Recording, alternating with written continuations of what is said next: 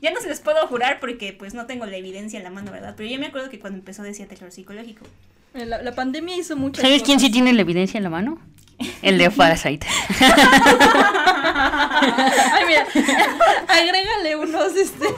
un- Badumps.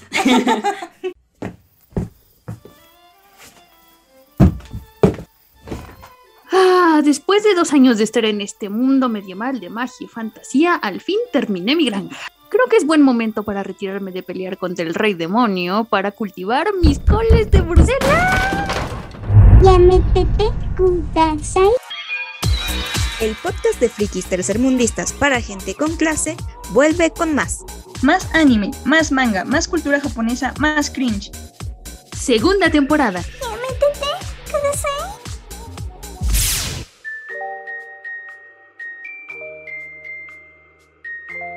Gente bonita, gente que no se baña, este es su podcast favorito, ya métete Kudasai. Yo soy Alex Ochoa y estoy en compañía de mis grandes, grandes nakamas, ya las conocen. Primero está Mariyoyos. ¿Cómo estás, Mariyoyos? Ali, bien. ¿Qué ha sido de tu semana? Ah, pues aquí seguimos, ¿qué te digo? De vuelta al desempleo, ¿verdad? Ah, sí, orgullosamente sí. y también está Lucia. Lucia, ¿cómo estás? Oli, bien, bien. A ti no te pregunto, siempre has estado desempleada. No, de hecho ahora sí tengo. Sí. ¡Uh, la la! Eh, se invirtió, se invirtió este universo. Invirtieron los papeles. Sí. Y bueno, ¿de qué va a tratar este programa? Como lo pueden ver en el título, es acerca de asesinos en el anime. Gente que ha hecho el acto de, de la matación y que de preferencia sus víctimas no tengan pulso. ¿De, de acuerdo, Mónico? Ese es el requisito indispensable. Es indispensable, pero la verdad es que yo estoy aprovechando el título de este episodio para hablar de algo que he querido hablar desde el año pasado, pero que no he podido hacer. Entonces, tal vez también por las imágenes y por Ujú. promocionales ya sabrán de qué se trata, pero aquí quédense a escucharlo. Sí, estás muerta de ganas de hablar de, de los vatos que les gustan los vatos, ¿verdad? Pero es que yo, yo voy a traer la controversia aquí. Y es que yo no sé qué me da más, más cringe. Si eh, la historia en sí o el fandom. Y creo que estoy optando porque el fandom me va a dar más cringe. Y ahorita les voy a explicar por qué. Y al final ustedes me van a decir también qué, qué, qué género es esta obra. Pero lo cringe no quita lo suculento, ¿verdad? ¿O es, sí? que, es que sí, la verdad sí. La verdad sí, en este caso me atrevería a decir que sí. Y ahorita les voy a contar. Perfecto, pues si ustedes tienen más asesinos en el anime que quieran escuchar, contáctenos en nuestras redes sociales, ya se la saben, estamos como ya métete Kudasai en todas ellas. Y ahora sí, a ver, el primero que yo quiero traer a la mesa, y el único que me sé básicamente, eh, bueno, sí, sí sé otros, pero bueno, el que tenía pensado hablar desde el principio es Angel of Death. Ajá. Angels of Death, ¿no? Ajá. Sí, sí, sí. Que en japonés la verdad es que no tengo un carajo de idea de cómo se llama. Pero, ¿de qué va? ¿De qué va este, esta cosa? Em, se supone que son muchos asesinos seriales encerrados mm, en, una, en una especie de mansión y nadie sabe por qué está ahí. O sea, despiertan sin, pues, sin recuerdos de cómo llegaron ahí y tienen que pasar varias pruebas, varios pisos para lograr salir. Y en este mundo, una relación improbable nace entre, entre un asesino serial llamado, ¿cómo era? Isaac, ¿no? Ajá. Isaac. Isaac y, y la Loli de turno. Sí. Ay, no me acuerdo cómo se llama ella. La, La Rachel. rubia. Rachel. Ah, sí, Rachel. Era sí. Rachel, ¿no? Ajá. Que la voz de, Psycho, de Isaac es la voz de Bakugo. A mí me sonaba muy, muy Ah, familiar. pues mira, eh, con razón, le gusta hacer de psicópatas. Sí. Bueno, se supone que este, o sea, el, el, el Isaac sí es un asesino comprobado. O sea, a él le gusta matar con cuchillos. eh, nada más está pensando en apuñalar cosas y, y básicamente meter el fierrito en lo que se deje. Eso sonó muy extraño. Sí, suena muy extraño, pero es muy exacto además. Sí. Y Rachel no tiene conciencia de cómo llegó ahí, ni por qué está ahí, porque eh, según ella no ha matado a nadie, ¿no? Ajá, sí, según ella. O sea, no. Entonces no sabe por qué la niña más inocente del planeta está, está en esa casa con, con un montón de asesinos. Entonces ellos dos se van a juntar para pues para descifrar los, los puzzles de, de cada uno de los pisos, ¿no? En cada uno hay un asesino diferente, así de, ah, en este piso tienes a- al niñito que para él los 365 días del año son Halloween y va con una calabaza en la cabeza y hace cosas de, de- de niño demoníaco, no sé.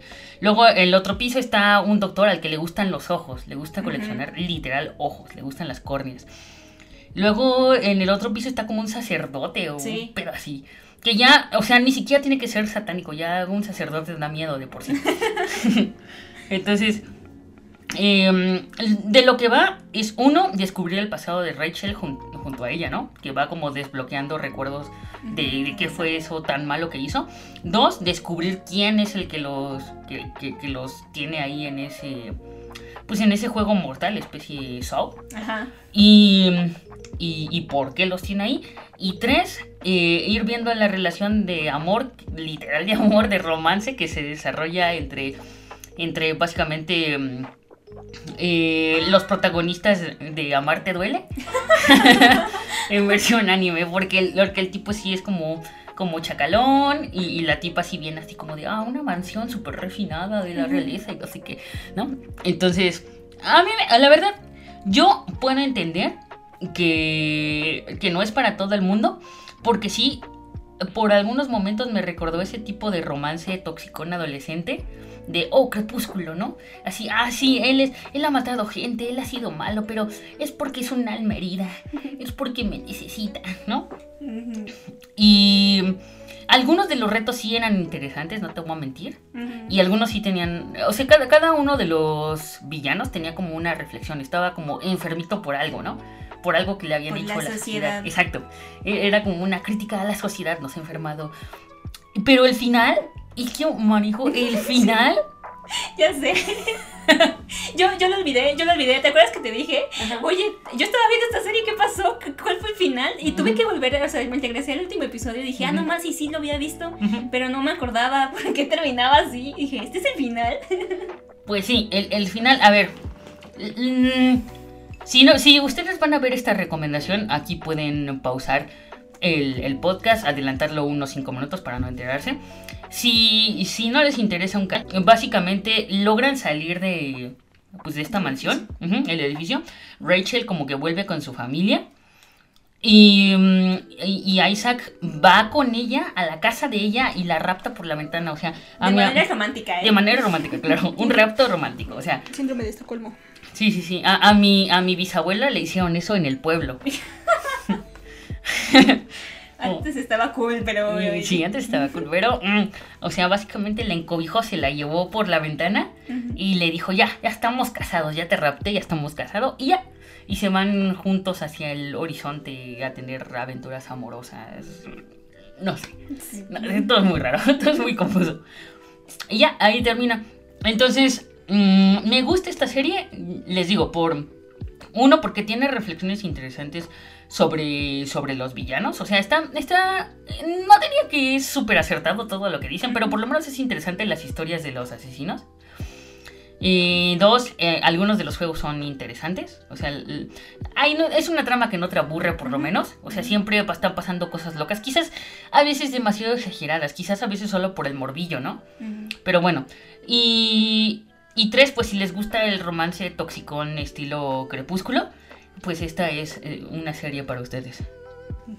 Y tiene sangre, tiene mucha sangre. Tiene sí. sangre. A, a mí me gustó porque te deja atrapado con la historia de, de qué, qué onda con Rachel. Porque como no sabe nada de, de su pasado, o sea, ella es la única que no está consciente de qué fue lo que hizo, pues a mí por lo menos sí me mantuvo ahí este, a la expectativa de, de qué onda con ella y de sus recuerdos. A- aparte, es una de esas protagonistas que ya habíamos mencionado, estilo Violet Evergarden, Ah, sí, que... que necesitan entrar en contacto con sus sentimientos. Sí es cierto, no lo había pensado. Ujú. Sí es cierto. Sí, al- al- o sea, al principio del anime no siente nada, no, siente ni... Ah, po- ajá, claro, es, es que por eso se junta con ese güey. Sí. Claro, la iba a porque, matar. Ajá, porque Isaac dice que lo que le gusta de matar es ver como la gente suplica al final, ajá. Y entonces como ella pues, no hizo ni pío, o sea, la iba a matar y, y no, y no gesticuló nada, es como, ¿qué pedo? O sea, te voy a matar, pero me vas a prometer que cuando lo haga voy a recibir como tu primer, o sea, como llanto, grito sonrisa. Ujú. No me acuerdo que le dijo, o sea. Sí, y por sí. eso no te voy a matar hasta que sientas algo, ajá, hasta que recuperas tus, tus sentimientos. Y ajá. por eso la acompañó de muy mala gana, porque dijo, nadie te va a matar, a menos que sea yo. Sí, exacto. de, ah, claro, claro. Sí, ya he escuchado este cuento antes. Ah, sí, cierto. Sí, sí, sí. Y bueno, ese es, ese es el primero del que quería hablarte. ¿Cuál otro tiene? Ah, Bueno. bueno, yo tengo unos así, no tratan sobre eso, pero pues sí tienen que ver, tienen asesinos seriales.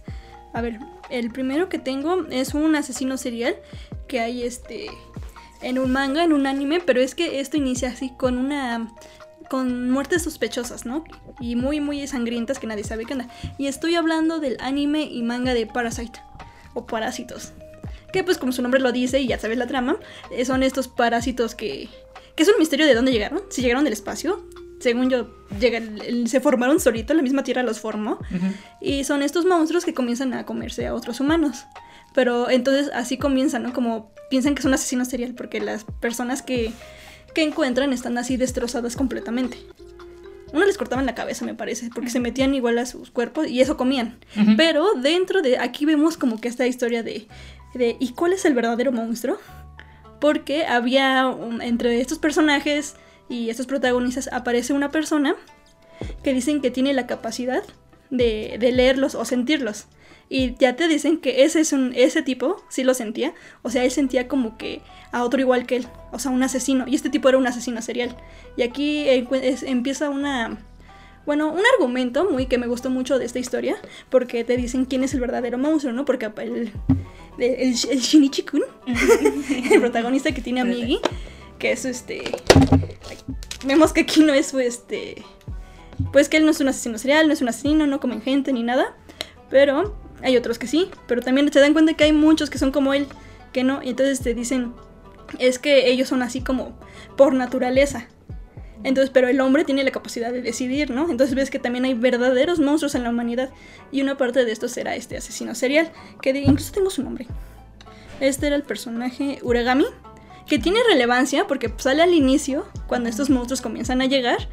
Y sale como cuando se encuentran con él. de un gran peso al, al final de la historia. Es- es con el Kun. Entonces aquí te queda como. mm, y es un asesino. Pero ¿quién es el verdadero monstruo? Estos tipos raros que sí son como natu- su naturaleza. Y hay unos que también no son su naturaleza. Y. O, o un, un asesino serial que es completamente humano y es consciente de sus actos. Entonces ahí quedó. Con Parasite. Vayan a ver Parasite, está muy bueno. Sí, como que no es la película que fui a ver al cine que se llamaba Parásitos. ¿Cómo que no hay conciencia de clase? sí, sí, sí. Yo fui a ver Ah, action y terminé con conciencia de clase. Sí. Terminé llorando además. Ay, Pero, ya lo voy a tirar. pero, pero me, me daba risa este ánimo porque era del señor que tenía la boquita en la mano, ¿no? Sí. Sí. El, el parásito. Y había un montón de memes de, de FAP, de fapeo. Ajá. Obviamente, es que esto se prestaba para eso. Tú sabías que a qué te prestamos cuando ibas a hacer eso. A memes. Los memes no faltaron. Los memes no faltaron, al menos, sí, sí, sí. Era, además, ¿sabes qué? Recuerdo que tenía un buen opening y un buen ending. Ah, Sí, claro. su opening es buenísimo. Era súper rockero así. Sí.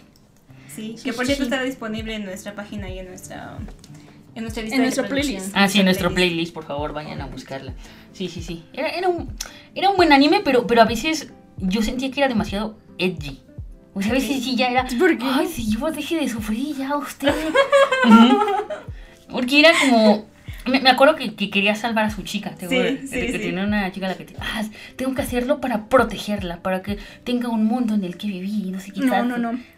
Te estoy yendo. Porque el objetivo principal es buscar a su mamá.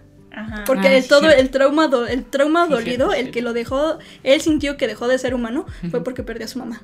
Entonces ya no había nada que lo volviera a hacer. No, de la chava ya después fue porque, y fue el mame de la chava que le decía, Shinichi, Shinichi. Sí. Que lo buscaba, Shinichi, no hagas eso, pues has cambiado. Mírame, Así. no eres así. Sí, porque ese fue el mame de la chava, que Shinichi, Shinichi. Y lo buscaba, Shinichi. Llorando siempre. Sí, sí, sí. De hecho es triste, es muy triste al final, porque es eso, que, que se- él se rompe. Porque piensa que encontrando al asesino de su mamá va a poder, este... como que estar en paz o recuperar todo y no. Y es como a mitad de temporada que le dicen que, que él ya no siente, que al contrario es más humano su... Igual otra vez, eh, su parásito es más humano, Ah, su manita, sí, su Sí. manita se volvió más humana. su manita sí. es más humana. Sí, sí, sí. Y la chava se da cuenta porque dice, Shinichi, antes no eras así. Ahora eres frío y calculador. Y te ves más cool, pero antes no eras así. Y mira estos pectorales. ah, sí, porque también se pone mamado, ¿no? Sí. Se pone Sí. mamadísimo. De todas formas, vayan a verla, ya saben que. Ahí no entendí si... ¿Por qué estaba mamado? si sí se hizo por el parásito o, o así estaba y nada más se vio después. Ah, no sé. Ah, es un buen punto. Según El parásito sacó su potencial. Como Spider-Man. Tobey Maguire, un gran cambio. Wow, un gran cambio. Y bueno, tendremos que volver a verla porque yo no me acuerdo de ese detalle. No Sí. recuerdo por qué. A ver, estaba- el- O a lo mejor nunca estuvo y nomás fue un sueño. O solo se veía así mismo Mm. al espejo. Mm. Y decía, oh, qué mamado estoy. Sí, sí, sí. El siguiente, Mari, ¿tienes tienes otro? Ahora sí. Yo, Date, les, date, yo les voy a hablar de. Yo les voy a decir mucho texto. mucho texto. Y después les voy a hablar del fandom. Así que aguántenme, ténganme paciencia. Y, y también ustedes comenten después de escuchar la reseña qué es lo que piensan. Te voy a poner mucha atención porque yo he escuchado esta historia y he escuchado más a su fandom que le. O sea, el- es que sí, el, el fandom rebasó la historia porque tengo Sí. idea de cosas más por los memes, por el fandom, de todas las historias que se hacían, de todas las peleas que se hicieron, pero creo que no tengo ni idea de qué se trata o de qué pasó, Sí, sí, cuál, es la, cuál es la verdadera historia. A ver, primero les voy a decir, esta historia. Es salió- del baguette lascivo. No, no, de esa voy a hablar después, pero sí existe. No, Esta era una hogaza de pan. que- ay no, es que además poniéndole contexto va a sonar más gracioso. No, no, no, no, no, ya no se vayan, no se vayan, no era, no era Bueno, es cierto. que yo quisiera tener el poder inventivo de, de la gente que, mm, que, que- que le pone títulos a esos manguas. Que sí, Para ponerle yo los títulos así a los programas, al podcast. Sí, sí, sí. Vamos a contratar a alguien así que tenga títulos creativos. Es que ahí también ta- hay un doble porque luego los traducen así como para no saber el verdadero nombre. Entonces ya también te... son muy originales quienes les ponen los sobrenombres para que los autores no encuentren el nombre original.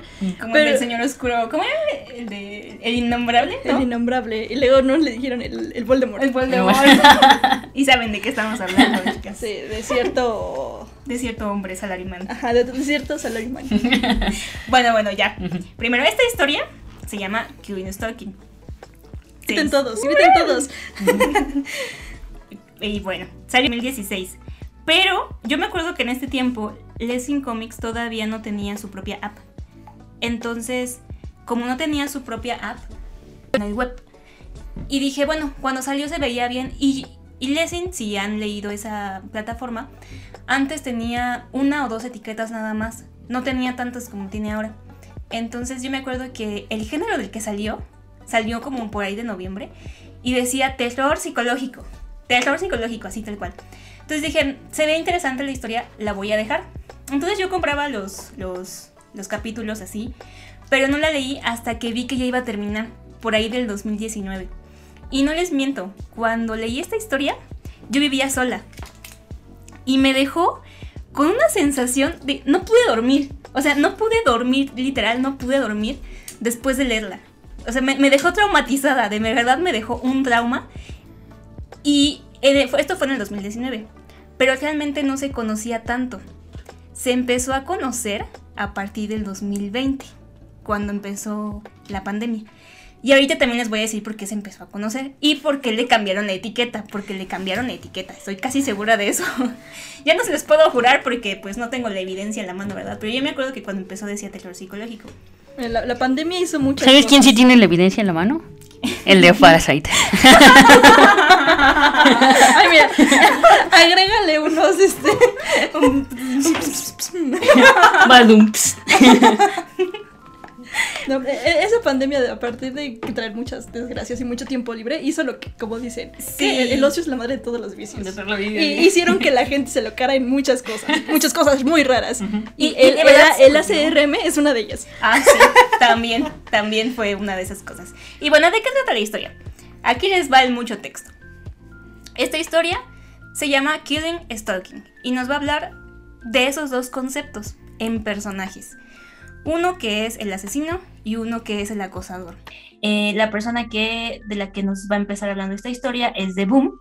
Y pues Boom es un personaje que ha vivido una serie de eventos desafortunados desde que era chiquito, porque su familia pues falleció en un accidente automovilístico y vive con su abuela y con su tío, que es un alcohólico y que pues es un parásito básicamente, porque pues solo le quita el dinero a su abuela, eh, golpea a Boom todo el tiempo y lo tiene un, aquí un abuso físico y psicológico porque todo el tiempo lo está culpando de pues la muerte de, de la mamá, de los papás.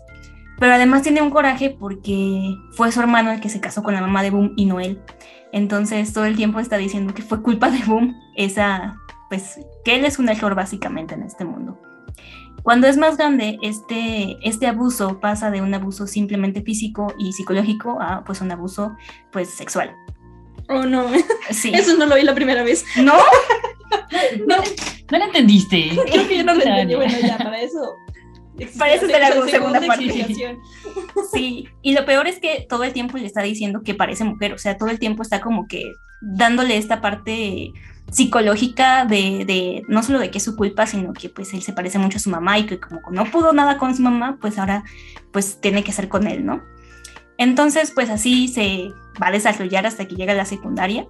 Y en la secundaria pues es un niño bastante retraído, que se sienta al final del salón, que si yo, hablando en serio de si yo lo viera en la secundaria y si yo me hubiera topado con él, la verdad es que tampoco me atrevería a hablarle ciertamente porque era de esas personas que pues su apariencia no te da confianza, o sea, simplemente no te da confianza hablar con una persona que, que se ve de esa, de esa manera, o sea, su comportamiento era muy extraño.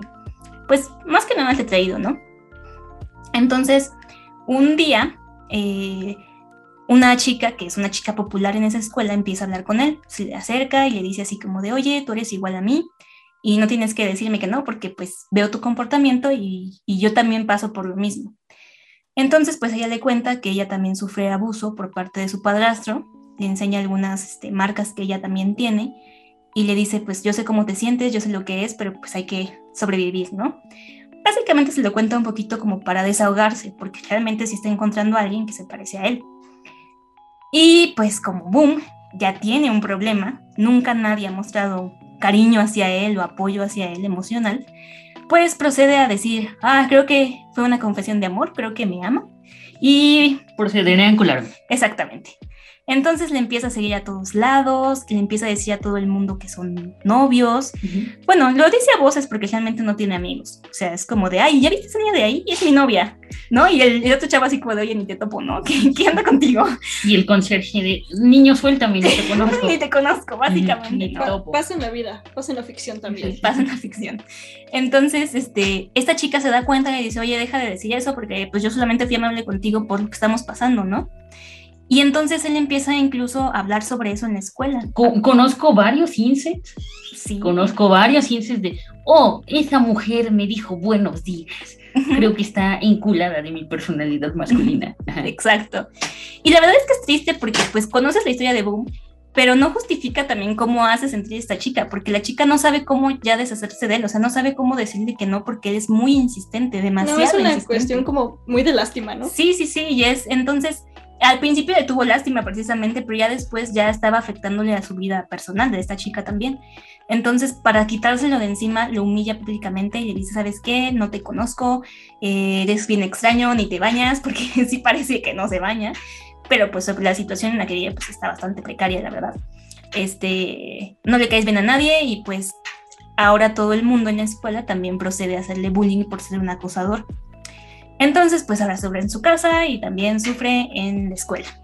Así pasan los años hasta que llega el servicio militar. Y ya saben que aquí en el servicio militar, pues, aplican básicamente lo de la cárcel. o eso le dicen a Boom. ¿Sabes qué? Aquí se parece a la cárcel y como tú, estás, tú eres el más chiquito aquí, el que pues, se ve más afeminado, Ujú, Pues- Terminó siendo la perra de alguien. pues eso iba a pasar. Afortunadamente no pasa porque llega otro chico del servicio y los detiene, si les dice así como, de, oigan, ¿qué onda que están haciendo? Eso no es muy heterosexual de su parte. Y ser gay no es cool. Ajá, sab- ¿sabían que eso no es ser heterosexual? Exactamente. Y pues ya ellos se avergüenzan y pues se van. Y en la mente de Boom fue como de, oh Dios, ¿será este mi ser amado? Entonces, procedió a encularse por segunda ocasión, ahora de este chico que le salvó la vida, porque pues más que nada era como por el sentimiento de alguien está mostrando interés en mí y voy a aferrarme a esa persona que mostró ese interés. Es básicamente eso. Entonces, como ya aprendió su error con esta chica, lo que hace es seguirlo, pero discretamente. Dice, no voy a pasar por lo mismo de la vez pasada, este, pues lo que haré es seguirlo de manera discreta, no, no, pues, que no levante sospechas. Y lo sigue todo el tiempo que está en el servicio militar, que no me acuerdo cuánto tiempo quedaba, pero yo me acuerdo que fue casi al inicio, y el servicio militar son dos años. Y procede a hacer lo mismo una vez saliendo de la universidad, lo siguió durante un año completito en su universidad.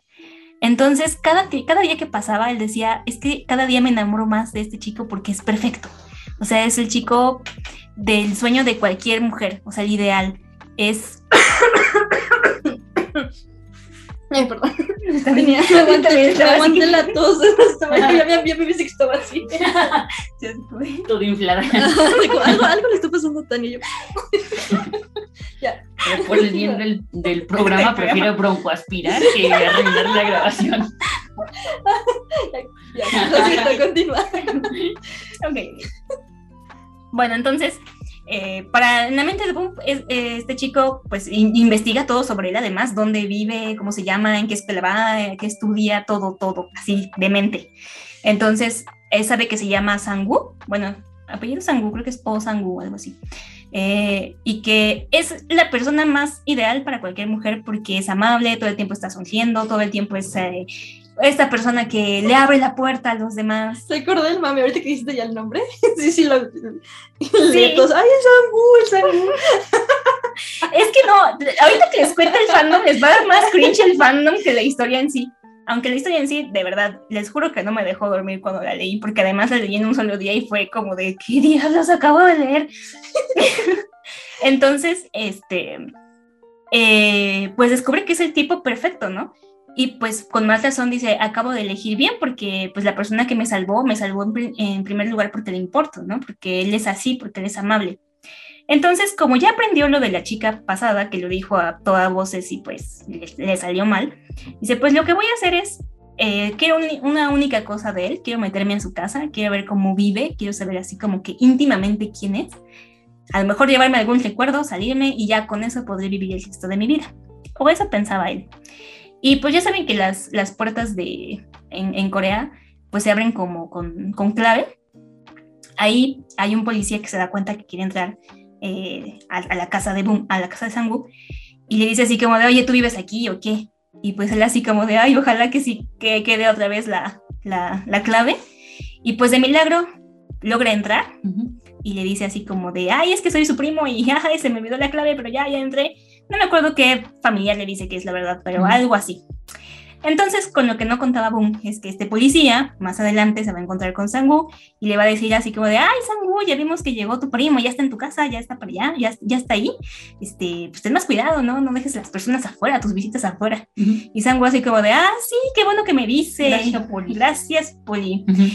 Y aquí también hay un detalle importante. ¿Por qué no le dijo a la policía que no era una persona de su familia?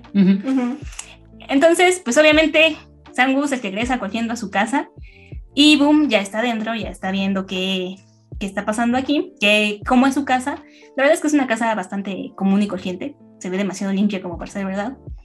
Y se va dando cuenta que en el sótano Sangu tiene bastantes cadáveres de mujeres, así, Oh, no. cuerpos, cuerpos mutilados, porque además están mutilados. Y al ver el esta escena, acosado resultó asesino. es- exactamente. Vaya, vaya, el estafador se resultó Estafado. estafado. ¿Qué, ¿Qué puede ser lo peor que te puede pasar? Pues sí, que tu crush sea un asesino serial. Y que estés de- encerrado en el departamento de un asesino serial. Exactamente.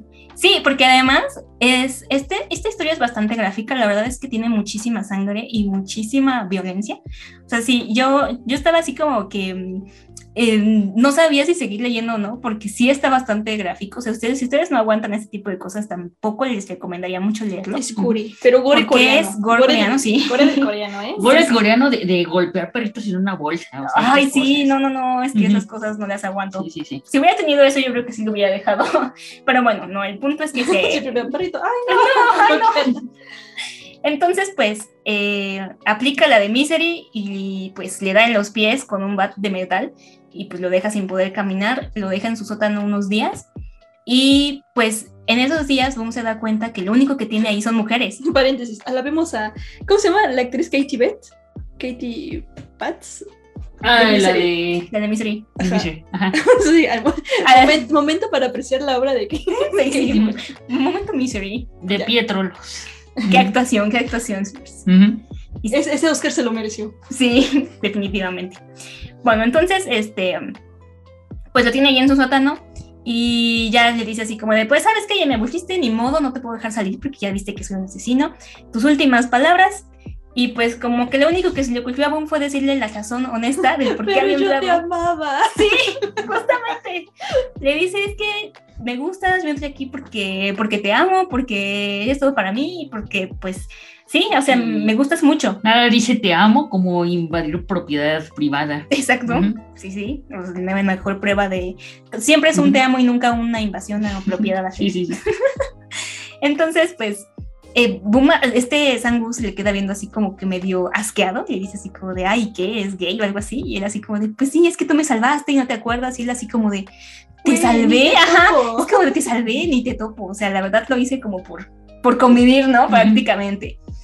Entonces, eh, Sangu le dice, bueno, como lo mío es la humillación, este, le dice así como de, pues mira, pareces mujer, sí pareces, este, te, te pareces un poco a mi mamá, entonces, pues te voy a vestir como mi mamá. Y si quieres vivir aquí, si quieres que te deje vivo, pues vas a ser la de mi mamá, o sea, vas a cocinar para mí, me vas a levantar en las mañanas cuando me voy a la escuela, y pues ahí vas a ser como la chica de la casa, ¿no? Ujú.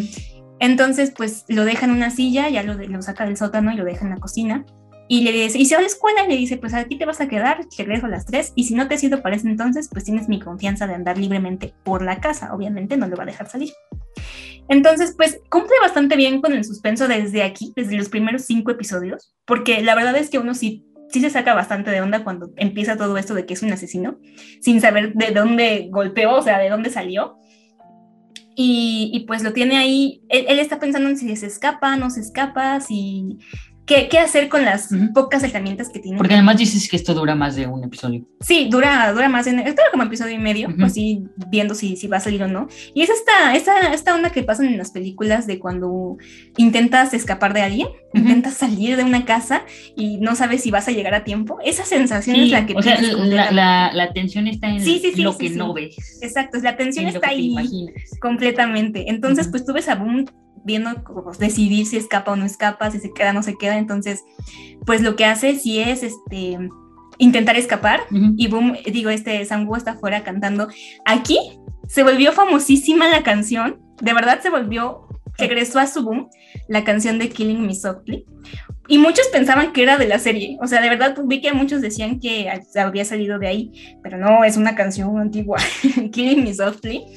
Este, la estaba cantando Sangu y se volvió otra vez como de, si pones esa canción es el drama de las Fuyoshis o algo así. Ujú. Pero bueno, pasaré por alto esta parte para seguirles contando esta historia. Entonces, este, lo que hace este Sangu es de verdad humillarlo, porque lo saca a la calle y dice, a ver, como de, a ver, grita ayuda, grita, grita que necesitas a alguien. Incluso él grita así como de, ayúdenlo porque está intentando escapar. Y nadie, ningún vecino, nadie se detiene a ver qué está pasando. O sea, de verdad lo dejan solo ahí, en, la, en medio de la calle, sin nada que, sin nadie que lo ayude, básicamente. Entonces, pues lo regresa a la casa y va a sufrir un terror psicológico ahí adentro, estando con Sangu. Obviamente, me encanta esta historia porque todos los las elementos están bastante bien construidos, como del, del porqué de las cosas y de cómo estas, tanto el acoso como el asesinato, en la mente de ambos personajes va a ir creciendo gradualmente Casi como pasa en que los asesinos empiezan matando perros y terminan matando personas y al final se descontrolan completamente, más o menos esto va a pasar en esta historia, pero está bastante bien argumentada. Ujú. Sangu va a empezar a molestar a, a Boom todo lo que puede. O sea, si ya sufría algo feo en su casa y en la escuela, va a ser peor aquí con Sangu. Porque a veces lo va a tratar bien para manipularlo. Aquí nos estamos dando cuenta también que Sangu es bastante, es un asesino consciente. Es un asesino que ha definido dos personalidades para que la gente no se dé cuenta. Porque en la escuela, pues tiene hasta admiradoras, está en los clubs, es casi casi el presidente de la clase. Incluso los policías los- lo saludan y le hablan bien porque él es como el ejemplo a seguir, ¿no? Incluso se da cuenta que dice, yo lo seguí por un año y nunca me di cuenta que era un asesino. Porque tiene muy bien construida esta parte de esta, esta fachada social. Sí, pues es cool. Es, Ajá, es el, el- se aparece el chico. es, el, es el opa de los dramas. es el opa Exacto, exacto. de los dramas. Entonces, mientras van pasando los episodios, al principio Moon quiere escapar, pero Sangu va a hacer que su mente se quiebre completamente porque, primero, lo hace cómplice de asesinato. En segunda, porque a veces lo trata lindo Ujú. y a veces lo intenta matar. Ujú. O sea, es como de, jajaja, este, te voy a bañar, porque además es eso, ¿no? También lo humilla así como de, ay, igual es feo, te voy a bañar. Lo va a bañar y lo trata bien. Acto seguido lo intenta ahogar en la, en la bañera. Entonces, es así, o sea, es así. Es sádico. O sea, es alguien que, que se está siguiendo, pero no sabe si te va a apuñalar. Entonces, eh, todo este tiempo te mantiene así como en un vaivén de, de en qué momento Sangu va a matar a Boom. Porque yo estaba segura de que eso iba a pasar. O es sea, como, eh, como en los TikToks esos horrendos de, la, de las tipas que dicen psicología oscura para atraer a un hombre. Primero tienes que portarte muy linda y decirle que lo amas y no sé qué. Y de Ay, repente, no. ¡boom! Ya no le contestes nada, déjalo en visto, no sé qué. Y al tercer día vuelve a hacer lo mismo. Ay, como, qué ¡ay, bueno, qué que no, horror! qué bueno que no me salen recomendaciones esos videos. Sí, es que a mí me sale más, más- bien me sale como, como los psicólogos respondiendo esos TikToks así de, ah, ¿en qué, ¿en qué semestre de la carrera nos enseñan manipulación? sí, sí, sí, porque es manipulación completa. pero en algún momento está totalmente manipulado o en algún momento el, el boom sí se quiere ir. Boom se quiere ir, o sea, Ah, Boom se ok, quiere ir, sí. se quiere ir. Eh, porque además es esto, lo empieza a hacer este, estos ataques psicológicos y a sabiendas también de lo que le dijo al principio, porque le vuelve a decir, oye, ¿y sigues enamorado de mí a pesar de que soy un asesino? Y Boom le dice, para salvar su vida, siempre le dice, sí, sí, obviamente estoy estoy súper enamorado de ti. Ah, bueno, acto seguido, o sea, le, va con una chica y la lleva a su casa, a una chica que es muy popular en su escuela. Y empieza a- ahí en su casa a, pues, a tener relaciones con ella en su casa, pero a Boom lo tiene en un armario para que, vea, para que vea todo. Y es como de Roma, qué horror. Y Boom en esta Llorando todo mordiendo la No, no, no. Porque no haga ruido. lo ve como algo romántico. ¿Qué? O sea, lo ve como algo romántico y saca su mano, o sea, la- saca su mano para que le dé su mano mientras está con la otra chica. O sea, es cito porque empieza a deformarse. Es lo que les digo, Ah, ok. empieza a deformarse. esta ya, parte. ya voy entendiendo. ok. Ajá, ajá. Entonces, bueno, siempre en esta cuestión de los asesinos va a haber un detective, y también me encanta, Ah, ok, cierto. Eso faltaba. que no se la cree. Ujú. Y nos vamos a regresar a la primera persona que vio a Boom entrar a la casa de Sangu. Y es el El policía. policía. Porque es un policía nuevo. Es un policía que no sabe bien qué onda y le pregunta a otro, oye, ¿y Sangu qué, no? Yo nunca vi salir a ese chico, porque sí le dice, oye, yo nunca vi salir al primo, al pa- pariente de este cuate, ¿no? Va a la escuela, ¿qué, qué onda? Y dice, ah, pues quién sabe, quién sabe quién sea, ¿no? Así como de a mí que me importa su vida. Ujú. Y este cuate le dice así como de, oye, ¿y su familia qué? Tampoco veo salir a nadie de ahí, sus papás, su familia. Y dice, pues es que creo que es una situación complicada porque el papá los abandonó y pues la mamá tiene que trabajar y por eso nunca está. Y dice, ¿y, ¿y el papá qué? Dice, pues quién sabe, nunca se supo nada de él. Y es como de, ah, y así dejaron el caso y es como de, pues sí, ¿no? ¿Qué podría, qué podría ser algo O más? sea, ¿saben que está, ahí tiene mamá? Sí. O sea, yo me quedé y pensé que era un chavo que vivía solo. O que todo el mundo sabía que vivía solo. No, porque siempre vi- vivieron ahí, o sea, toda su familia siempre vivía en esa casa. Entonces, por eso los que eran más, eh, los policías más viejos sabían que sí había pasado algo. Porque habían rumores de que algo había pasado en esa casa, pero como Sangu no, nunca demostraron absolutamente nada, pues dejaron ir a Sangu. Entonces, pues este policía que no se la cree, pues es el que empieza a investigar un poco más de la vida de Sangu y qué onda con su Ah, familia. vas conociendo a Sangu a partir del policía, de los chismes del policía. A partir de los chismes del policía. Oye, y ya, y, bueno, vas a contestar la pregunta que, que no se grabó que Alex preguntó. Du, ¿Qué Y sí, pregunté? Y si sí era tan, tan bueno acosando, porque nunca se dio cuenta Ah, sí, que ¿por qué nunca se dio cuenta de que Ah, pues? Pues es que es precisamente eh, parte de la trama que él, él estaba muy, muy bien ya este... O sea, era un, un asesino muy consciente, o sea, que estaba completamente consciente de lo que hacía y cómo lo hacía y sabía que tenía que tener cuidado. O Entonces, sea, pero, este- el, el asesino nunca estuvo consciente de que lo perseguían. O sea, eso sí lo tomó por sorpresa. Ah, sí, o eso sí lo tomó sabía. por sorpresa, no, no Ah. sabía, él no sabía. Ah, ok. ok, Sí, sí, no, no, él no sabía que estaba O sea, haciendo... que, que la, la gorra del tipo de Yu se queda pendejísima. Ya, ya ves que Sí, el, sí, el sí. tipo de Yu se pone su gorra Ajá. gris desaparece de Sí, la desaparece. vista de todos. No, no, no, este tipo sí, sí lo acosó muy bien Mm. durante un año y cachito y, y el tiempo del servicio militar. Tanto así que Sangu no se había dado cuenta para nada. Entonces, pues bueno, mientras vas viendo cómo se retuerce toda esta relación, esta interacción más bien que tienen Sangu con Boom, vas empezando a conocer ciertos aspectos de la vida de Sangu. Y en esta parte creo que es muy importante mencionar que Sangu sí empieza a tenerle cierto cariño a Boom, en el sentido de que Boom acepta todo, o sea, Boom aceptó las humillaciones, los maltratos y todo, pues porque pues, siempre lo trataron así para empezar, o sea, él siempre retorció la, la parte del cariño y porque dice, ay, bueno, él conoce la verdadera parte de mí y aún así se quiere quedar conmigo, ¿no? Pues tengo que aceptar eso un poco como algo bueno, ¿no? Ujú. como una codependencia emocional muy fuerte que llegaron a tener. Y eh, es bien gracioso porque lo golpea o lo intenta matar, porque además lo hace en maneras muy crueles. O sea, como que lo intenta colgar de, un, de unas escaleras para ahorcarlo y luego le dice, oye, no soy un animal, ¿qué tal si vamos a un parque de diversiones? Y todo el fandom, ay, qué romántico. Y es como, "Ah, no, por Dios, por Dios, por Dios, le rompió las piernas. Entonces, este, le dice así, le empieza a decir, oye, ¿sabes qué? Como pues tú ya soportaste mucho tiempo conmigo, te voy a llevar a conocer a mi papá. Y yo dije así como de, no, mames, vamos a saber qué onda con su papá. Y se lo lleva a un bosque así bien Una lejano. tumba o algo así. eh. a- no, a un, a un bosque así en, en la cima de una montaña y yo dije, lo va a matar. Yo estaba así, cada, cada que iban caminando yo así de, lo va a matar, lo va a matar, lo va a matar. Y Boom pensando así como de, ay, por fin me hace parte de su vida. Creo que sí estoy enamorado de él. Claro que sí lo amo, claro que sí haría todo por él. Y así como de, con los ojos cerrados, así, básicamente. Porque también veamos que pues vamos a ver cómo él, él hace escenarios ficticios de que Sangu es bueno con él porque lo ama, ¿no? Según él. Entonces lo lleva así, precisamente es una tumba, y le cuenta su pasado. Y le cuenta que su papá, mm, o sea, que sus recuerdos de cuando él era niño es que su papá siempre estaba golpeando a su mamá todo el tiempo, pero que estos golpes pues fueron aumentando mientras él fue creciendo.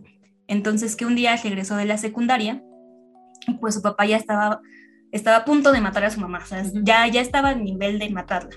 Entonces lo que él hizo pues fue defenderla y pues lo golpea, pero lo golpea como una vez o algo así, lo tumba y ahí lo deja, o sea, lo mata, lo Ujú. mata así casi de un golpe.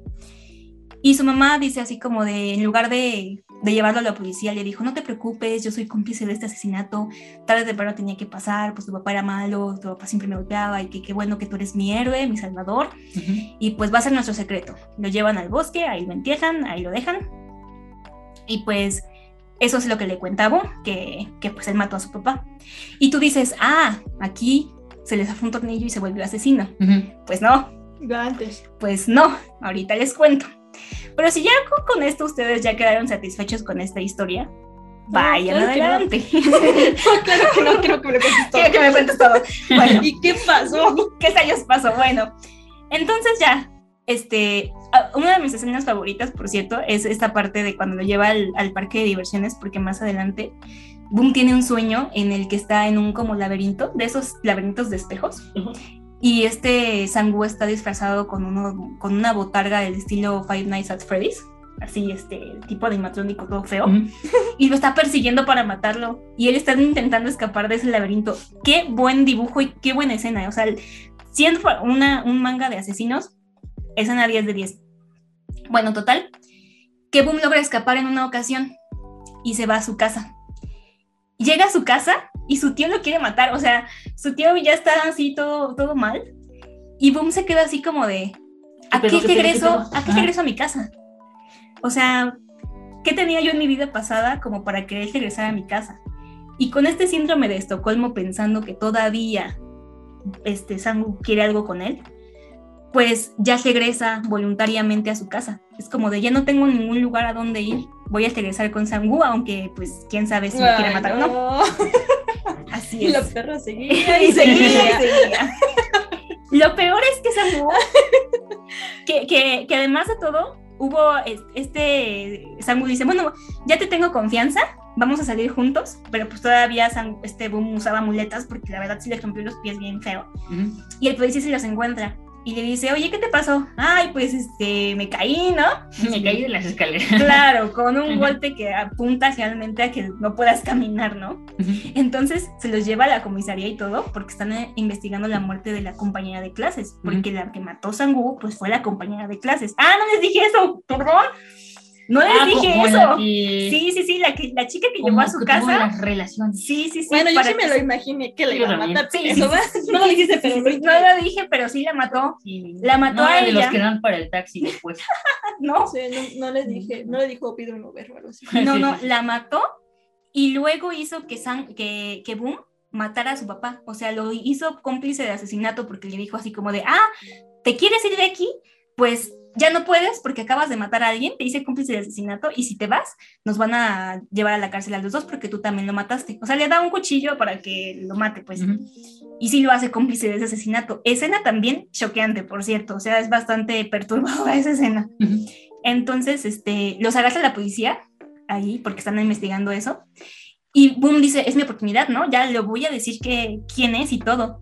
Y Sangu le dice, Boom, creo que sí te quiero y, y, y- y somos pareja, no me vas a hacer esto, ¿verdad? Que, di que fuiste tú. Y regresa el policía porque sale así como de voy por unos papeles y le dice esto, ¿no? Este. Es que tú eres mi pareja y no sé qué. Ujú. Y Boom así como de, ¿es en serio? Y regresa el policía y dice, bueno, Boom, ¿qué ibas a confesar? No, nada, que nosotros somos pareja y nosotros, y nosotros no, Y nos amamos. nos amamos y aquí no hay nada que ver, nada que ver, señores. Sufro violencia doméstica de pareja, pero no lo quiero denunciar. Ándale, básicamente, o sea, y, y- y se me hace bien chistoso porque fue Me manipulación pega total. porque me quiere. Fue como de ya lo voy a denunciar y, ay no, boom, sí te quiero, ay no, lo amo, este, somos pareja y no lo voy a denunciar. Y yo así de, me lleva, me lleva, ¿cómo va a terminar esto? ¿En qué momento lo va a matar? Yo sí estaba así como de, ya díganme, Dios, ¿dónde está la mamá? Porque estoy sufriendo. Entonces, bueno, este, el policía no tiene pruebas, los deja ir y eh, boom, ya pensando que realmente son una pareja, Ujú. este, sale al- a la tienda y le dice, bueno, este Sangu ya confía en mí, ya puedo salir. Y lo que hace en su mente de ficción es ir a comprar unos anillos de pareja para, este, pues, para estar ahí, ¿no? Ya como pareja oficial. Sí.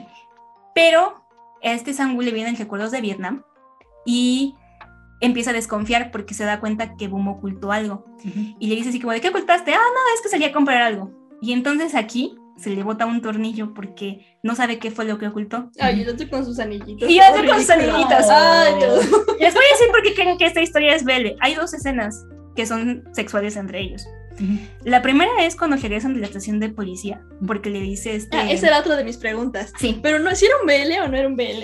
yo digo que no. Sí, porque también estaba la polémica que sí es y no es. Yo, yo- y yo sostengo firmemente que no. La primera es porque hay una ocasión en la que, en la que algo hace boom, que Samuel le dice, bueno, te voy a recompensar por eso, y le, y le empieza a hacer un favorcito, pero con su mano. Ok. Y, ah, o algo así, no sé si fue él o fue al revés, pero el punto es que este Boom le pide a ella así como de, ay, tú hazme lo mismo a mí o algo así, ¿no? Le dice a, a Sangu. Y Sangu lo ve con cara de Asco. de, de asco, de verdad, y le dice, es que yo no soy gay. O sea, yo estoy haciendo esto por ti, pero yo no soy gay. Entonces fue así como de, bueno, está bien, poco a poco, ¿no? Poco a poco. Y él así como de, ajá, sí, ¿no? Más adelante. Poco a poco lo voy a homosexualizar. Más adelante, cuando está esta parte en la que Sangu sí se da cuenta de que hay como cierta dependencia emocional hacia él, este, y pasa lo del policía, que regresan y no lo delata, lo humilla enfrente de la puerta, o sea, se lo da enfrente de la puerta antes de entrar a su casa, y demonios, salió un chiste de esto. No puedo creer que además de todo salió un chiste de esto. Porque es que este, están en la puerta Ujú. y entonces Boom le dice así a Sangu, le dice, espera Sangu, por lo menos entremos. Y Sangu le responde, estoy adentro. Y ese fue su chiste, ese fue su chiste. De verdad estuvo en todas partes Qué horror, en el fandom. qué horror. Y es como de, jajaja, ¿se acuerdan de la parte cuando yo así como de, ay, en serio? En serio me dan un cringe, pero bueno. Ay, sí, odio, odio los fandom cuando sacan cringe de cosas bien X. Bien random. Porque además lo está humillando, o sea, no se pueden a pensar en eso, en que ni siquiera es porque lo quiera, es una humillación. Ujú. Están en la calle todavía y lo hizo con ese, con ese fin. O sea, les digo que nada está mal puesto aquí. Entonces, más adelante en la historia, cuando ya este Boom compra los anillos de pareja, porque ya, pen- ya este Sangu le dijo es que sí somos pareja, solo porque no los capturara la policía, este, este Boom, pues otra vez le empieza a hacer el favor a este Sangu Ujú. y aquí viene otra parte de cringe. Está bien in- intenseando este Sangu y por fin está diciendo que se siente bien, pero le dice algo así como de, ay, sí, se siente bien. Y le dice, mamá. Y le dice, mamá. Uy, qué horror. Y le dice mamá y es como Qué horror. aquí es donde las cosas se revelan en realidad. Ujú. ¿Qué le pasó a la mamá? Resulta que la mamá de Sangu no lo quería, no lo quería tener. Y ella quería abortar, o sea, se lo dice al, al señor. ¿sabes qué? No me quiero casar contigo, no lo quiero tener. Y el señor dijo, ¿cómo de que no? Vamos a, lo vas a tener, vamos a hacer una bonita familia tradicional. Donde Y- yo te voy a pegar. O sea, ¿Dónde el señor es panista. El señor es panista, conservador. Cada que el señor, o porque Sangu sí tenía esos recuerdos, ¿no? Ujú. pero era porque, o digo, no lo justifico tampoco, porque sí casi la mata, pero la mamá decía así como de, bueno, no me pude deshacer de él así, por las buenas, Ujú. me voy a deshacer de él por las malas, discretamente. Ay, que hay una vía muy grande de automóviles, sería una pena que el cochecito, la carriola, se fuera por ahí con mi hijo. No le salió. Ups, eh, que mi hijo tiene mucha fiebre, sería una pena que yo no me diera cuenta y no lo llevara al hospital. O sea, cosas así, como para que no parecieran su culpa. Pero el señor se daba cuenta Y por eso y cada que se daba cuenta le la golpeaba. putiza. La señora se deschavetó, o sea, desde que ella empezó, a te- desde que ella tuvo su hijo, ella empezó a, a odiarse a sí misma y odiar a todos. Entonces, cuando fue creciendo, obviamente porque el niño sí fue creciendo, dijo, bueno, no puedo contra, contra Sangu, voy a llevarme los dos. Y lo que empezó a hacer es que empezó a envenenar la comida para que los dos murieran envenenados. Cuando el señor se da cuenta que la comida estaba envenenada porque ya se la había comido, es que la empieza a querer matar, es cuando llega Sangu y es que se muere el señor. Pero no se No muere fue por el No golpe. fue por el golpe, fue por el envenenamiento. Ah. Exactamente. Entonces, ahí la mamá le hace creer a Sangu que él había sido el asesino cuando realmente fue ella. Y después hay ahí cierta cuestión en la que cuando van a dejar al papá al, ahí enterrarlo, pues la mamá continúa intentando matar a Sangu con el Lo veneno. despeñar. Ah, yo pensé que lo empujaba algo así, un despeñadero. no, no, no, no. No, también con lo del, con lo del veneno. Entonces Sangu se da cuenta del veneno y se da cuenta de que su mamá lo quiere matar, pero él, él no sabe qué hacer porque realmente no quiere matar a su mamá, o sea, él sí la quiere. Y también se da cuenta que nunca recibió Ujú. como esa atención maternal porque pues eh, su mamá nunca lo quiso. Y aquí me deja una moraleja también muy importante porque es aquí donde Sangu ahí pierde el conocimiento de sí mismo y se, comien- en- se convierte en un asesino. Porque su mamá incluso intenta abusar sexualmente Ujú. de Sangu. Y ¿Pero por qué si lo odia? Pues porque, Porque su mamá ya loquita, estaba está loquita. loquita. Su mamá ya estaba loca. O sea, su mamá ya le decía, ay, es que tú eres mi nuevo hombre de la casa, es que tú ya eres un, un hombre bien este, educado y bla, bla, bla, Y el bla, otro bla". igual. Y Y, lo- el otro se, así, con, ¿cómo se llama? complejo de Edipo y falta de Sí, mami. Exactamente. Y entonces, total que él, en, ya cuando su mamá lo intenta matar bien, bien, bien con un cuchillo, pues ya es que Sangu no le queda de otra más que matarla. Y pues la mata. Y aquí es cuando él empieza a matar específicamente a mujeres. Y lo hace con un patrón específico también de asesino, porque no lo hace todo el tiempo y mantiene bien su fachada de persona súper e importante. Y también describiría un poco el por qué no mató desde el principio a Boom. Total que tú dices, bueno, está bien, ya descubrimos por qué está loco. O sea, fue un cable en ese momento. Ujú. Pero, ¿cómo va a terminar la historia? Entonces, yo estaba apostando y yo aposté que Sangu iba a matar a Boom. Yo dije, lo va a matar al final. Pero aquí ya tenía mucho, muchos fans. Yo no sabía que ya tenía muchos fans al final de la historia. Entonces, incluso cambiaron la etiqueta porque en Twitter hubo un problema en el que decían que pusiera la etiqueta BL. Dice, ya que ponga la etiqueta BL, que ponga la etiqueta BL. Y pues ya dijo, a ver, tomen su porquería y le voy a poner BL en, Doctora, pinche historia backstory, siento, tome su huele. Tome su BL. Porque a fuerzas, porque le insistieron en que lo hiciera BL. Entonces, ella dijo que no quería porque no quería segmentarlo a lo que realmente quería proyectar, que era estas dos enfermedades, bueno, no sé si enfermedades, trastornos, patologías, ustedes díganme, porque no soy psicóloga, pero No cómo iban evolucionando hasta el momento de este, de este boom, de este auge tan importante. Y pues claramente si quieren saber en qué acaba la historia, pues eso ya es lo de menos. El punto es saber conocer a los asesinos y por qué, el por qué fueron así. Para mí es una historia de terror psicológico 100%, porque para empezar no hay amor. o sea, aquí no hay un BL No, no. romántico. Hay manipulación. Hay manipulación, muchísima manipulación. En todo caso, si en algún momento pensó eh, Boom que era amor, lo pensó porque No le faltaba es. amor propio. Sí, no es amor. Sí.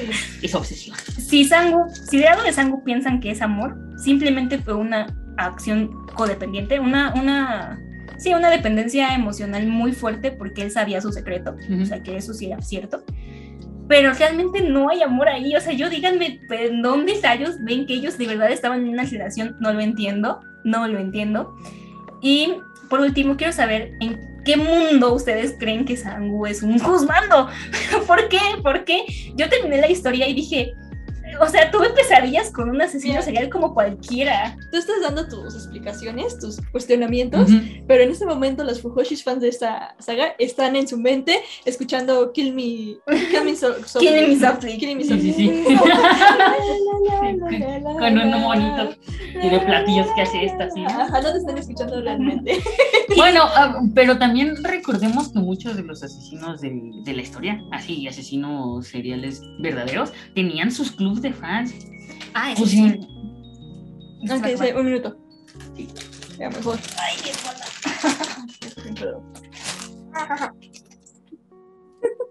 Primer acorde dije, ay, con razón, ya. Ya, Ya, ya, ya me acordé. Sí, no, espérame. Sí, ya. Ah. Bueno, eh, para darle otros pequeños spoilers, el policía obviamente sí logra infiltrarse en la casa de, de Sangu. Y aquí tal vez creo que fue más presión de los fans que otra cosa, porque Sangu estaba eh, completamente seguro de que Boom lo estaba envenenando. Porque se va a donde Boom está escondiendo los anillos de compromiso. Ah, sí, cierto. y encuentra, en- encuentra este, pastillas para matar ratas. Entonces dice, no, este cuate me está envenenando. O sea, voy a caer en lo mismo otra vez y, y me está, este, me está matando como lo hizo mi mamá. Entonces, él ya está planeando cómo matar a Boom. O sea, de que lo iba a hacer, lo iba a hacer. Eso era algo, ya era un hecho. Pero el policía se mete a la casa para ver qué onda. Y se encuentra los cadáveres, se encuentra todo. Y pues Sangu llega ahí e intenta matar a los dos, tanto al policía como a Boom. O sea, Ujú. los intenta matar a ambos. Total que se incendia la casa con Sangu adentro. Y no se muere, pero queda con quemaduras muy grandes. Si ustedes han escuchado algo como el cenizas, se le quedó el apodo del cenizas. Porque se quemó, porque se quemó. Exactamente. ¿Qué crees? Sí, yo sé, es porque se quemó. Pero este, me encanta mucho esta parte porque el, el detective encuentra el cadáver de su mamá y siempre estuvo adentro de su casa. Lo, lo escondió atrás de un muro. O sea, ¿Pero cómo lo disecó? no, ¿No el cadáver? no, el cadáver lo, lo escondió de- detrás de un muro, le puso cemento y pues entre dos muros estaba. Y tú- pero estaba en descomposición ya con lo Sí, ya, ya, ya habían pasado era como, ya, ya habían pasado como creo que cuatro años desde que había, desde que había cometido ese crimen. Y entonces, pues, este, el que queda vivo es Boom pero pues con esta super enfermedad de ya di que es un asesino y él diciendo, no, es que él me ama, es que él me ama y es por mí y todo ha sido por mí y es como de, no manches, o sea, es necesita irse a un psiquiatra, internarse Ujú. urgentemente, o sea, el detective sí se da cuenta de todo esto. Y el detective sí, el detective like, al detective sí le doy like Ujú. por esta historia que es muy buena. Bueno, la autora ganó un premio de no sé cuántos mil wons Ujú. por, por el terror psicológico, por la forma en la que abordó la historia. Me acuerdo que cuando salió todo esto, también hubieron varios, varias academia de psicología en Corea. Y Oye, dieron pero una mención honorífica. Pausa. Ujú. O sea, el cenizas se quedó cenizo, pero se fue a la cárcel. Eh, falleció en el hospital. Ah, ok. Sí, falleció en el Vale, vale. hospital. Ujú. Que de hecho este al final te van a pasar la que hace boom porque pues está en negación de que está muerto. Entonces, pues obviamente sí. Por eso es el cenizas, porque hay una escena final donde pasan que se lleva sus cenizas. En fin.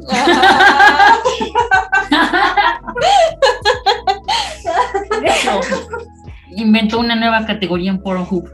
Sí, o sea, imagínate, si eso no es enfermizo, si de por sí no era ya suficientemente enfermizo, pues él ya estaba más que ido, ¿no? Ujú. También, igual que, solamente que eh, también está esta diferencia, ¿no? De cómo evoluciona la parte de la persona que es acosadora de la parte que es un asesino. Ujú.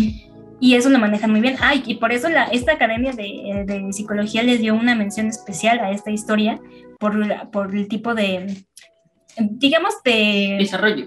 Mm, sí el desarrollo psicológico, pero también sin dejar de lado la parte social, Ujú. porque es como de, todo tiene un porqué en esta cuestión psicópata Sí. y en la que la sociedad, o sea, si muchas cosas no estuvieran mal en la sociedad, no derivarían a este tipo de asesinos, porque si desde un momento hubieran dejado elegir a la señora no tener a Sangu, nada de esto habría pasado. Ujú. O sea, eso de que, ay, es que las No mujeres... tendríamos a la madre del año. Exacto, es que las mujeres algún día, ya cuando tengan a su hijo, ya lo van a querer. No es cierto, no es cierto. Entonces, el, esa presión social, ese hecho de no poder decidir, ese hecho de la parte de, de, de Boom, por ejemplo, que vivía en, en esta en, en esta situación de su abuela y el tío, pues también. Pero también supongo que la atomización de la sociedad coreana. O sea, cómo te pones a gritar ayuda en mitad de la, y de la nadie puta calle nada. y nadie te hace caso. Sí, nadie hizo, ni nadie hizo nada. Que de hecho el policía, esa fue su primera pista porque este encontró una cámara de seguridad de la calle cuando pasó eso, de, de lo que pasó. O sea, esa fue como que su primer detonante, pero nadie se pone a buscar en cámaras donde hay colonias así, residencias, porque además Angum tenía, vivía en una residencia, o sea, tenía Ujú. dinero. Entonces, pues también por eso pasaba desapercibido todo. Entonces, hay muchísimas cosas que podemos analizar de esta obra. Y de verdad es una obra como para que te sientes y la analices. Sí, sí me gusta. Ahorita que cuando terminaste de contar, sí me gustó. Sí, Nada más no lo leí, pero sí, sí me gustó. Me gustan los. A mí también me gusta mucho los asesinos seriales. Ujú. Así las historias y Sí, nos ahorraste Sí, sí me 48 gustó. horas de lectura, pero nos gustó. Sí, sí. Y además, a ver, díganme ustedes, ¿considerarían esto que merece una etiqueta BL? No, pues es que. Mm, No, así como lo dijiste, no. De hecho, había un, hubo un momento en que te iba a decir, oye, pero no eran gays. Porque además, además hay parte del fandom en el que dice, ay, ¿cómo pueden decir que no eran gays cuando pues pasó, ¿no? O sea, de, ah, tuvieron relaciones sexuales. O sea, sí, pero... Sí hubo, o sea, ¿qué fue? ¿Una felación? eh, no, sí, sí hubo. Hubo Ah. dos. La primera, la que les dije fue de su casa, y la de cuando le dijo mamá. cuando le dijo mamá, por cierto. Pero es que lo remata diciéndole mamá, entonces Sí, el otro exacto. tipo no se imagina. No estaba pensando No estaba- en él como un No, estaba pensando en su mamá. En su mamá. Exacto, o sea, los dos mamá tenían problemas Ajá. muy, muy graves. Entonces, yo sé que a lo mejor me van a funar como Fuyoshis porque yo he visto muchas explicaciones que dan donde dicen, es que sí lo amaba porque los, yo lo llevó al parque de diversiones, porque Ay, lo cuidaba. Y es como de, no puedes decir eso cuando acto seguido lo golpeaba o cuando acto seguido lo quería ahogar en una este, bañera. O sea, mm, creo que no se justifica porque si incluso hubiera, a ver, o sea, aunque dijéramos, bueno, tenían una relación, los dos estaban enfermos, o sea, los dos estaban mal. Era No, una es una onda muy de porque si el personaje principal, el salqueador, hubiera sido mujer, no hubieran dicho, Sí, el- no hubieran dicho, sí lo amaba. No, hubiera dicho, ¡qué asca! Ajá. Tráeme otros se mueren. Pues si yo lo vi en la parte de mujer, Mm. desde el inicio, incluso justificar, porque decían, ay, es que Sangu, pues sí era un asesino, pero pues todo fue por culpa de su mamá. Pero no, no es que es, no es que tengas que estar eh, la consecuencia o la gravedad de lo que era tener mutiladas mujeres en su sótano, Ujú. o sea, no le podías quitar eso y no le podías quitar el hecho en el que era muy impredecible, en el que parecía y en el que estoy segura que si el detective no hubiera llegado, Sangu lo hubiera matado y si lo hubiera matado, ¿qué hubieran dicho como, como Fuyoshi? A ver, ¿cuál es la explicación? como Es justificar que al- lo amaba demasiado. Es que es eso justificar cualquier asesinato. O Sí. sea, no, es- no, No, es pues, no solo justificar a, a Ted Bundy. a- Sí. Es exactamente. No, no tienen, no tienen por qué, ¿no? O sea, los entiendes por qué. Y a lo mejor es lo que le dieron el premio, entiendes el proceso psicológico Exacto. que llevaron a ser esas personas psicópatas. Pero no los justificas. No, Ujú. para nada. Además, yo de verdad, yo no le veía ni una pizca de algo bueno. Y para mí era así, o sea, cuando yo lo leí, yo dije, esta es de verdad obra muy buena de terror psicológico. Pero cuando llega la pandemia en el 2020, se hace famosísima la obra de Vijay Alex porque estaban sacando su historia paralela. Entonces estaba en emisión y estaba en boca de todos, de verdad estaba, se volvió famosísima y trajo una nueva generación de Fuyoshis. Y entiendo por qué, porque es un cliché muy usado en lo heterosexual, pero ahora en gay, entonces te pones traje de ahora en gay. Y no, y no, lo- y no lo niego, Lo mismo, pero gay. lo mismo pero gay. Y no los voy a negar, o sea, yo también disfruté leer esa historia, la he leído como dos veces, me gusta, la disfruto, pero no digo que, ay, qué hermosa historia. Pues no, es un cliché y adoro los clichés, obviamente, los disfruto, sí, Ujú.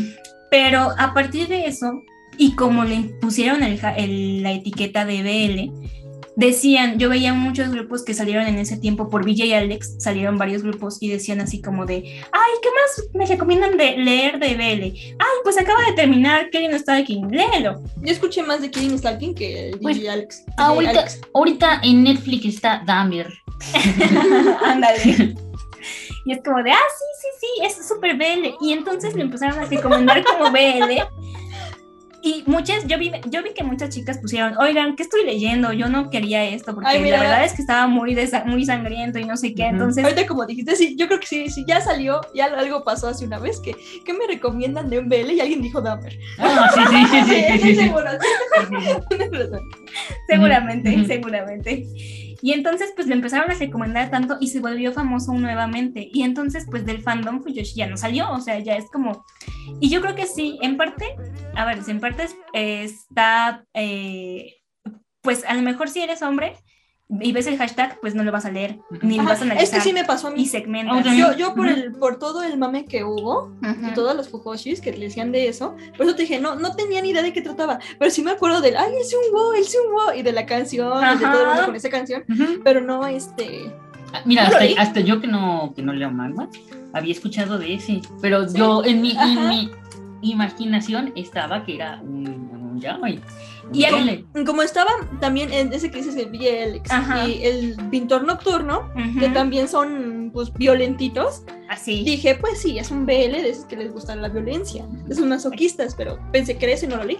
Exactamente, y es que yo puedo decir, hay muchos veles tóxicos y que de verdad se ponen muy tóxicos. Yo no sé qué está pasando, pero porque decían, ay, es que antes el vele era muy tóxico, ahorita también, y está peor porque es más gráfico. Yo no entiendo cuál es la necesidad de ver gente golpeada de esa manera sin justificación, porque aquí sí lo digo.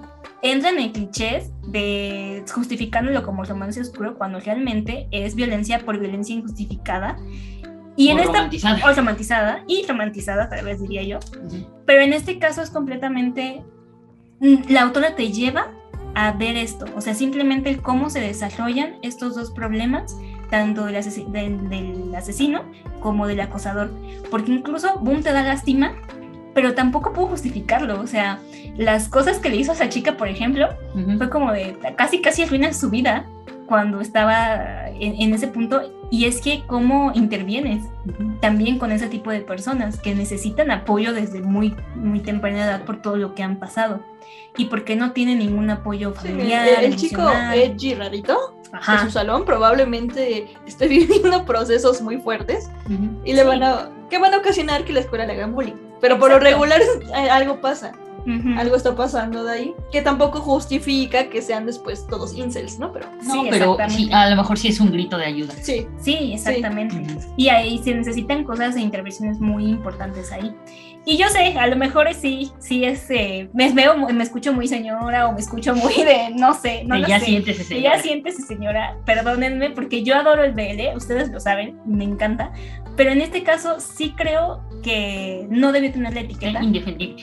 que está indefendible, Mm, que si sí pasa, porque incluso llega a pasar en la parte de obras que son seinen, ujú. llegan a pasar este tipo de escenas y nunca dicen, ay, es que es un BL. Pues no, porque te das cuenta de la temática. ¿Acaso? Si acaso sí, lo veo un seinen, ¿no? Como techo y derecho, pero pues es un manga y ahí no tienen las mismas etiquetas, solo tienen como hashtags. Entonces, les recomendaría leerlo, pues si quieren analizarlo, sí. Si les gusta la sangre y los asesinos seriales, sí. Si no les gusta mucho ver sangre, no son de ese tipo de cosas, no. La verdad a mí me dejó una están- sensación. Si están llenando su álbum Panini de juzgandos con, con Charles Manson y, y Dahmer y así, no lo vean, por favor.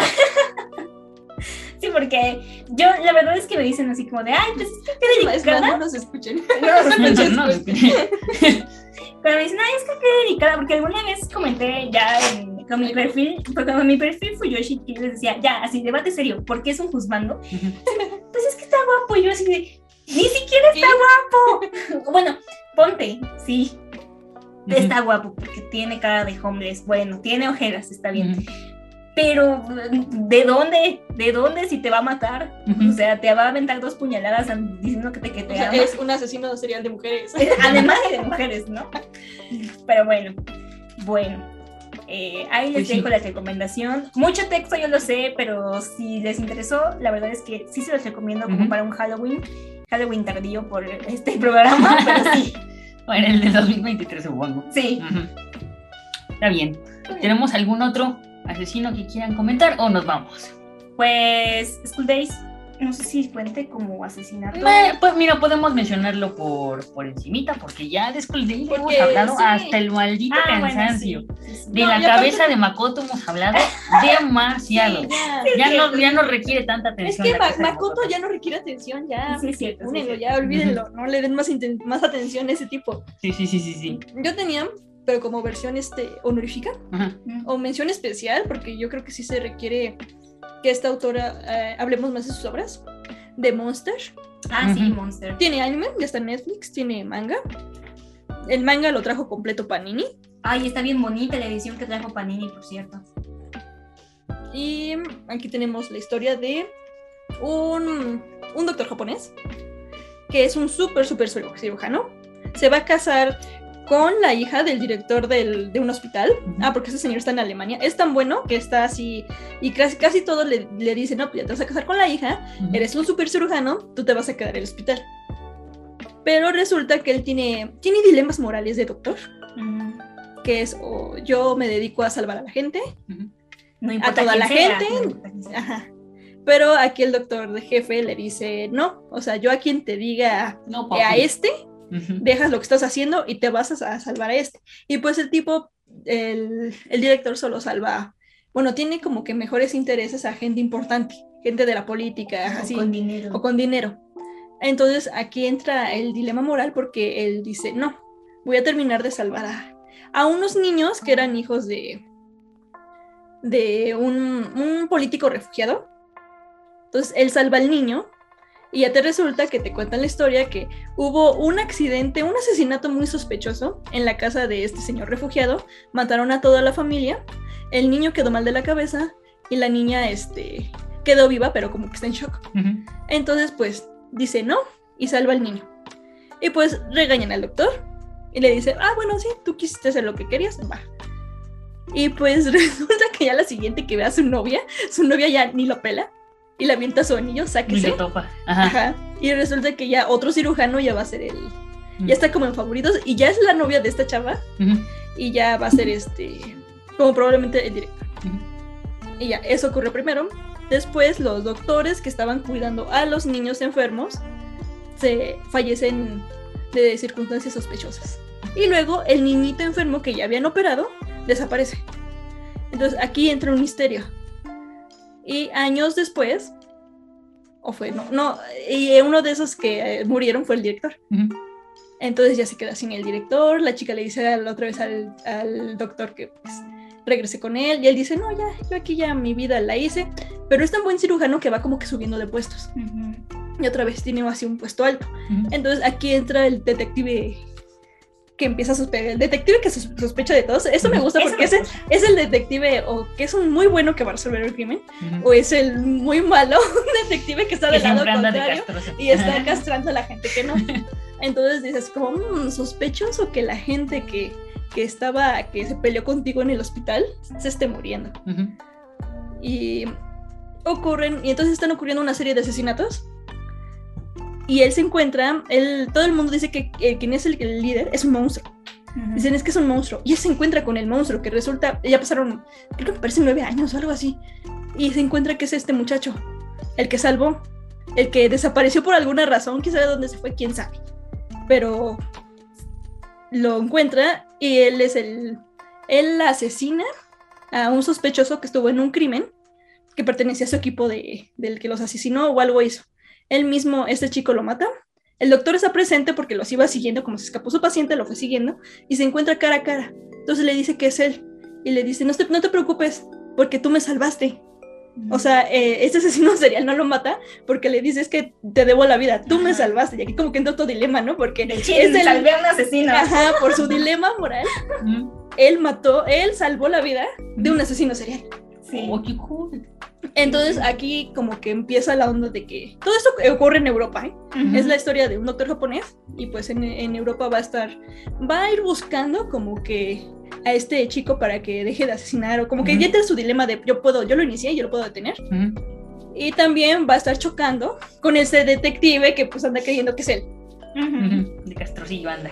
Que, que me, me- me recuerda, hay un juego de mesa muy interesante que es eh, justo el, el dilema este del tren, ¿no? De que hay dos vías y en una hay solo una gente y en otra hay como cinco gentes. ¿A, a- a dónde dirigirías el tren, no? ¿A quién matarías? Ujú. Pero si matas solo a una gente, esa gente es importante para ti, ¿no? Ujú. O, o, o si dejas vivir a las cinco personas, a lo mejor las otras cinco personas son violadores de niños. Y no hay Entonces- respuestas correctas, Ajá, no hay todos son preguntas capciosas. Sí, sí, sí, sí, de hecho, de hecho, de hecho. En sí, esta historia es muy, muy, muy buena. Ujú. Y la edición de Panini no es que le hagamos hacer promoción, pero es muy bonita. Sí, es la edición que después la gente se dio cuenta que si los juntabas, juntabas la parte, las portadas, se hace el cuadro, Ujú. ¿Ah, sí? un, un cuadro grande, sí, Sí, con las porque tiene... Ajá, porque son las portadas y son los como cuadritos, de- como de fotos. Entonces los juntas y se hace como una pared con cuadros. Qué cool. Sí, una mención de la que tal vez podríamos hacer un especial un día, porque sí, vale la Sí, pena. del autor, porque también tengo pendiente 20th Century Boys. Mm. Ah, sí. Eso yo los leí, pero bueno, otra vez, un día entero en la biblioteca Vasconcelos que tenía que hacer una investigación. pero me eché 20, 21, Ah, que es como la, pre- la secuela, una secuela cortita. mm. Y por eso no entendí un carajo. Ah, ahí se van nuestros impuestos. Para que, para que Tania se la pase leyendo mango, mangas en, en la biblioteca pública. Ahí se van mis Sí. impuestos. No, y cuando salga este episodio, arroben a la biblioteca Vasconcelos ya para que la abran. Ah, Porque sí, creo que no está sí. abierta. ¿Todavía no? No, pero ya, ya es una excusa son sus problemas burocráticos. Yo me puse mis vacunitas ahí en la Vasconcelos. Sí. Ajá. Pues bueno, ¿tienen otra o no vamos? Ah, pues así, así tal cual de asesinos seriales. mm, no. Bueno, Mira, ¿y ni quién se entra en eso?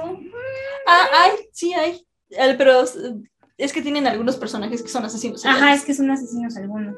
Pero, Pero una es que se centre, sí. centre así en el asesino. No, no. Así mención especial, creo que en este momento no se me ocurre. Está bien, bueno, si a ustedes se les ocurre otro, por favor, pónganlo en los comentarios. Estamos en Twitter, en Instagram, en Facebook y en TikTok como ya métete Kudasai Podcast.